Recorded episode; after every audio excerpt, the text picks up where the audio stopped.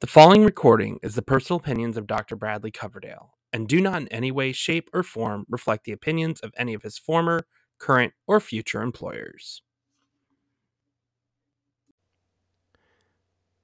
Hello, everyone, and welcome to episode 4 of Data Informed Campus Insights for Leaders and Those Who Support Them. I'm your host, Bradley Coverdale. Apologies for the late episode release. I returned home from the summit Wednesday night to a wife who was excited that I was back only to find a few hours later that she wasn't feeling well anymore. My life became a balance of caring for her while making sure my energetic boys didn't tear up the house and also preparing for my parents' visit this week. Not to mention making sure that we didn't get sick as well. I'm working on pre recording these sessions to be ready for such events in the future, but it will probably take a bit of time to get there, and I appreciate your patience as I work out my schedule. Before we move on to today's topic, I'm thrilled to announce an exciting project that's just around the corner. Next month, I'm hosting my very first LinkedIn Live session. This interactive workshop will walk you through uh, creating a simplified version of the PD Knowledge Repository with Tableau Public. And I understand the challenges of building institutional dashboards with proprietary data, so I prepared a set of dummy data that everyone could safely use to follow along and learn in real time. Keep an eye out for the invitation link coming your way soon. And hey, if we haven't connected yet on LinkedIn, now's the perfect opportunity. Just search for my name or follow the link on my Spotify profile page. Plus, there's another exciting project in the works. I'm working on my own company website, but more details on that venture later. Before we move on to today's discussion, let's take a quick look back at our previous episode on the critical role of clear definitions in higher education data analytics we discussed how precise definitions, such as those in the PD Knowledge Repository, enhance the accuracy and impact of our data analysis.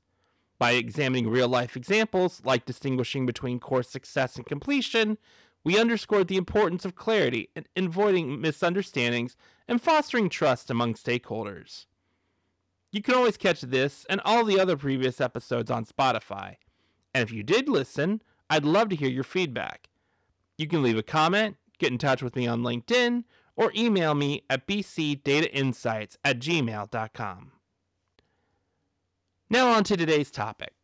I know last episode I teased that we would be talking about how to accurately interpret data, but after attending the HelioCampus Summit last week, I felt it was better to share insights from the sessions instead. We'll come back to how to interpret data next time.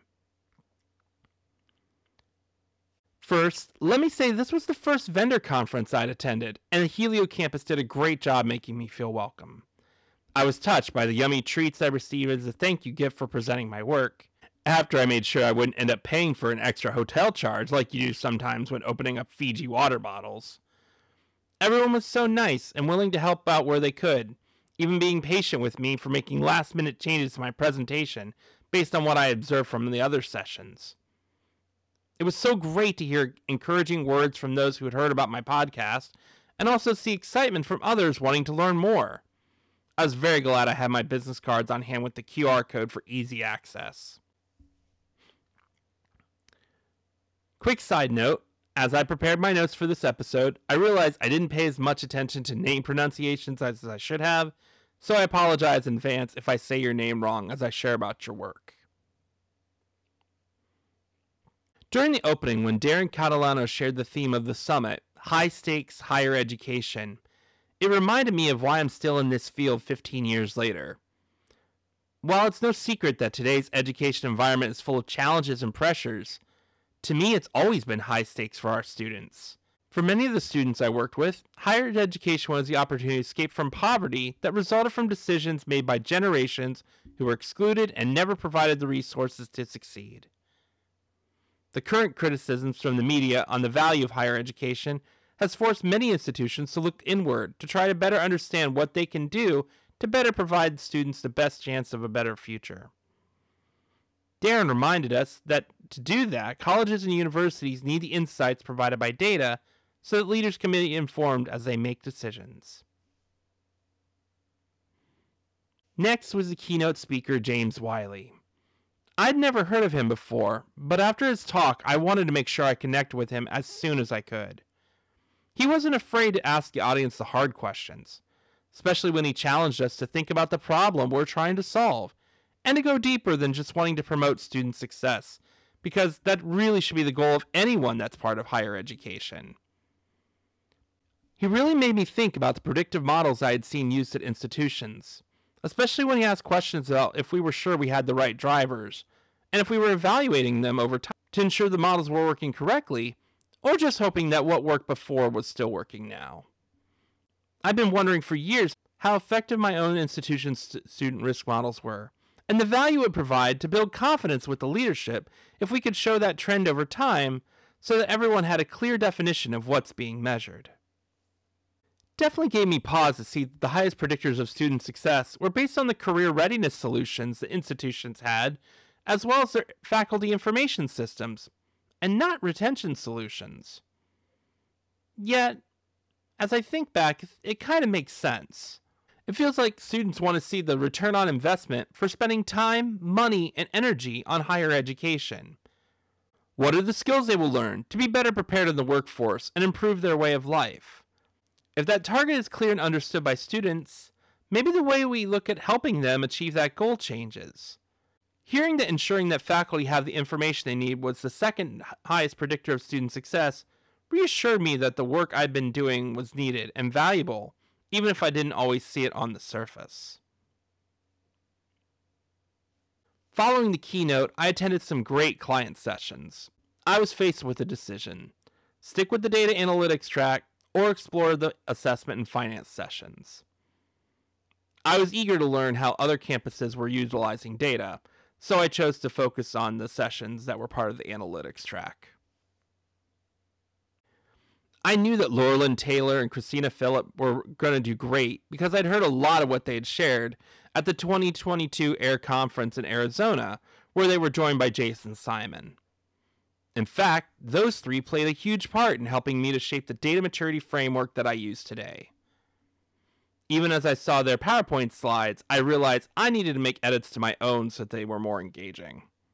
As I move forward in my career, I try to be more aware of what the audience see when I present findings, and I have a plethora of great resources to help me improve that skill. Laurelyn and Christina reminded me of the importance of design uniformity throughout all the dashboards. I never considered that different designs for each KPI would lead to increased cognitive load, but it makes sense.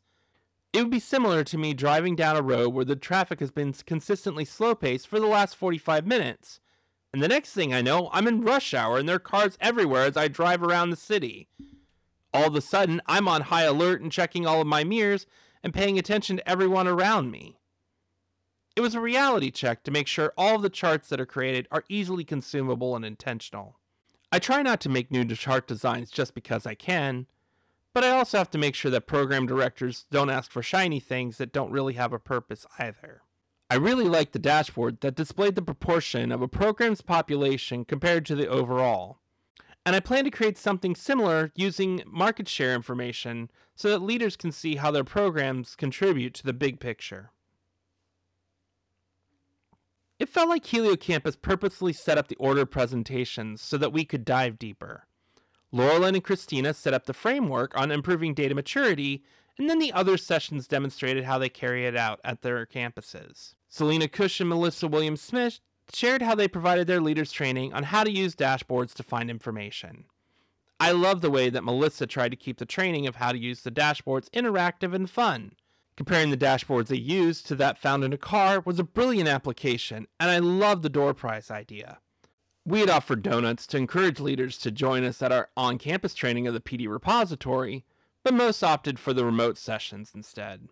Melissa had a great idea to check for understanding throughout the trainings by asking the audience poll questions, which provided great data about what topics needed to be revisited. These trainings ensured that leaders understood they had the answers to many of their questions right at their fingertips. Another presentation I want to highlight is Randy Oswald's analysis of organizing dashboards. This was very important to me because we have hundreds of dashboards at our institution that need to be categorized, updated, and likely archived. I loved his suggestion of having foundation reports, a set of dashboards that are central and can be trusted. They provide an anchor and confidence that the other dashboards that are created can be distilled back to these reports, ensuring a single source of truth. Well, as much as possible, anyway. When he showed the potential of attaching tags to the dashboards in Tableau, I was amazed. A few extra minutes of creating meta tags during creation makes it much easier to organize and find similar dashboards.